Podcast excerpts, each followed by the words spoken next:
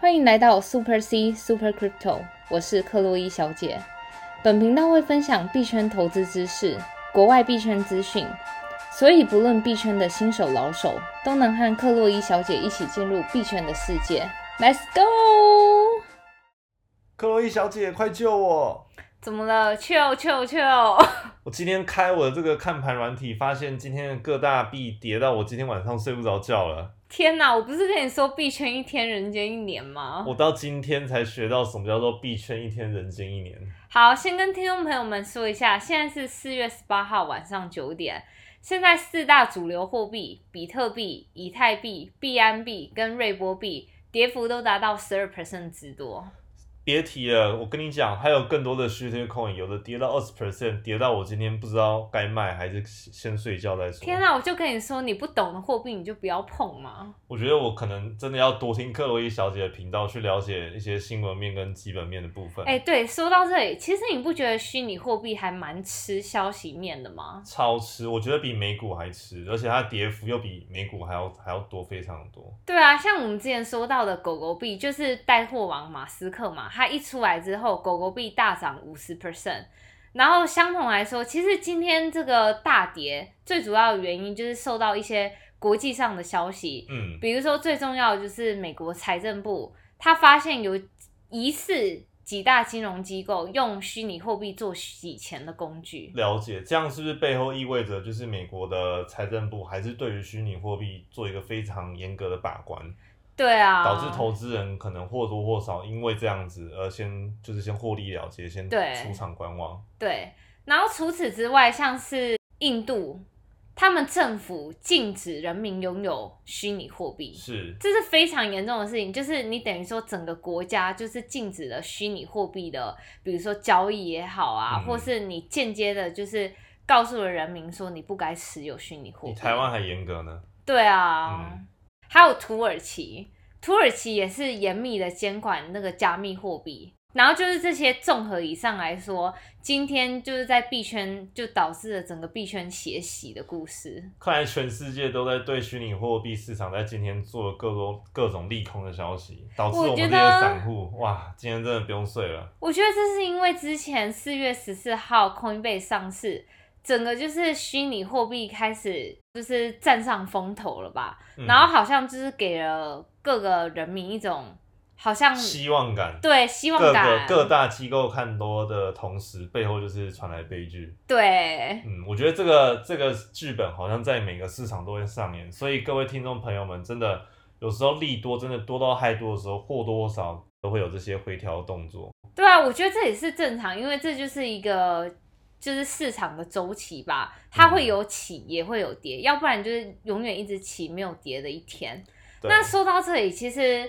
我觉得奉劝听众朋友们，在买币之前，还是要先多了解它背后的技术应用。有点像是你在买一只股票，虽然消息面固然重要，那最重要还是了解它的基本面，到底这间公司或这个币背后的应用到底在干嘛吧。就是回归本质就对了。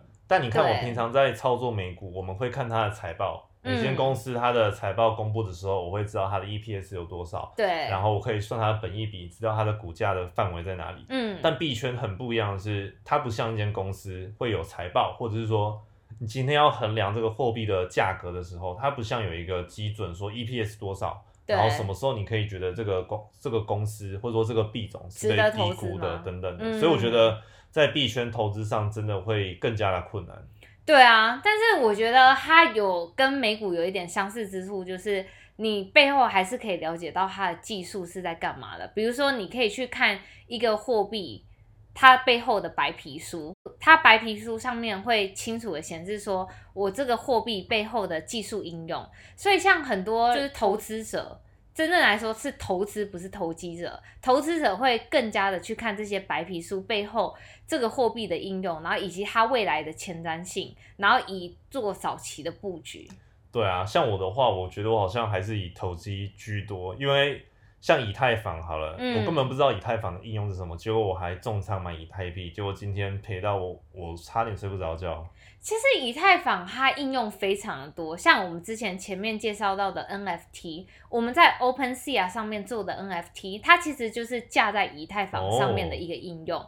那最之前我们也有提到，就是线上赌场，它也是应用，就是架在以太坊上的应用这样子。了解，了解。就是因为你架在一个链上，它的链上，那你必须要付那种架设的费用，或是我消费者在使用这个软体的时候，我也要付一些，比如说像是手续费，我们称之为 gas fee 的东西。嗯，对啊。然后就是你因为你需要付 gas fee，所以你要买以太币，那间就间接的变成你需求提高之后，那。我整个价格，以太币的价格也会提高吧？嗯，就是这个意思。了解了解，所以以太币今天的价格是两千多美金，不得不说也有它背后的一个技术应用，导致大家看好以太币会在今今天的这个价位。对，是的。了解了解，哇，那看来对于更多每个币种的应用，还要等各位小姐接下来一一在后面的频道为我们介绍。没问题，没问题。那面对今天这样子的跌幅的话，各位小姐可不可以建议我们这些新手该以什么样的心态面对，或者说要该注意什么，以面临接下来币圈的市场呢？我觉得第一个是你要有正确的心态，就是每个市场经过了牛市之后，熊市可能就会来，所以你当然不可避免的，就是今天货币涨到一个程度之后，它会多少做一点回调。是。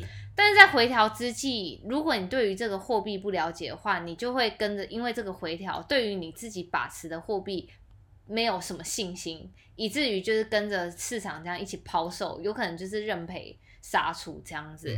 所以背后你还是要了解到，就是它的背后货币的应用，还有了解它的白皮书。所以为什么有些人觉得大跌的时机就是该减减的时候，但有人觉得跌了之后就会继续再跌。对，就看每个人对。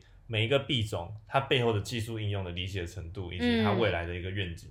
其实说实话，像今天币在跌的时候，我个人是有进场做一些布局，因为我觉得它已经跌到算是有点低估它的价值的那个价格。对啊，所以我觉得就是巴菲特不是常说过吗？别人恐惧的时候，我贪婪。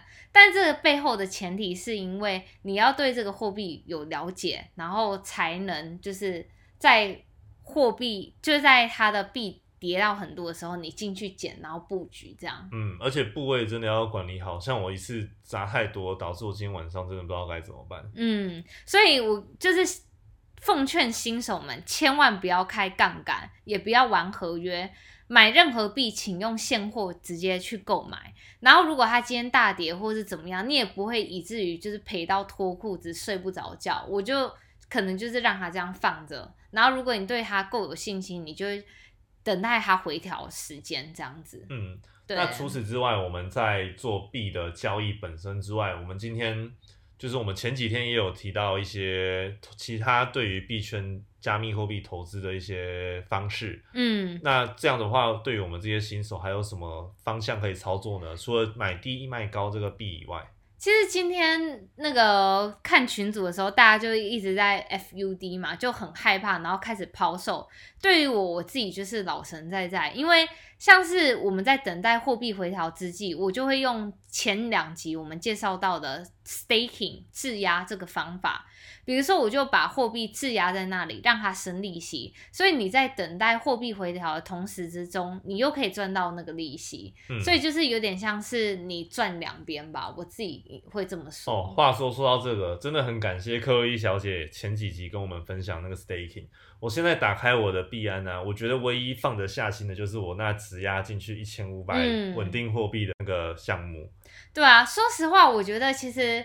对于新手们，我自己会使用的另一个方法，真的就是 staking，因为它第一是在市场做大回调之际，你不会就是像那种正常的新手，就一直每两分钟就去刷你的那个交易所的。我今天不是每两分钟，我是每分钟刷一次盘。对啊，你就会那种心里忐忐忐忐忑忑，上上下下这样。但你如果今天把它质押，就是拿去 staking 的话。你心里就是只是想说，我今天放进去，我就是生利息，嗯，然后你就不会在那里担心说，哦，那它又跌了好多什么这样，叭叭叭。然后我给大家举一个例子是，其实我之前就是有在 DeFi 上做一个 program，然后我也有在粉丝团分享，它是 Radium。然后那时候我刚进场的时候是八块多去买 Radium 进场，然后那时候 Radium 大跌到四块，其实我没有在做任何害怕，因为我就是它在上面。去 farming 又去做 staking，等于说我在踏底的时候，我又加紧了布局，等于赚了三倍。然后它现在又回来到它的价格，所以我根本就是我把它放进 staking 之后，其实我就不会再去一直看关注它的价格。如果我是当时的你，我可能就赶快把它赎回，直接抛售了。那你可能就是你真的对于它的货币没有应用，你不太了解，所以你会害怕。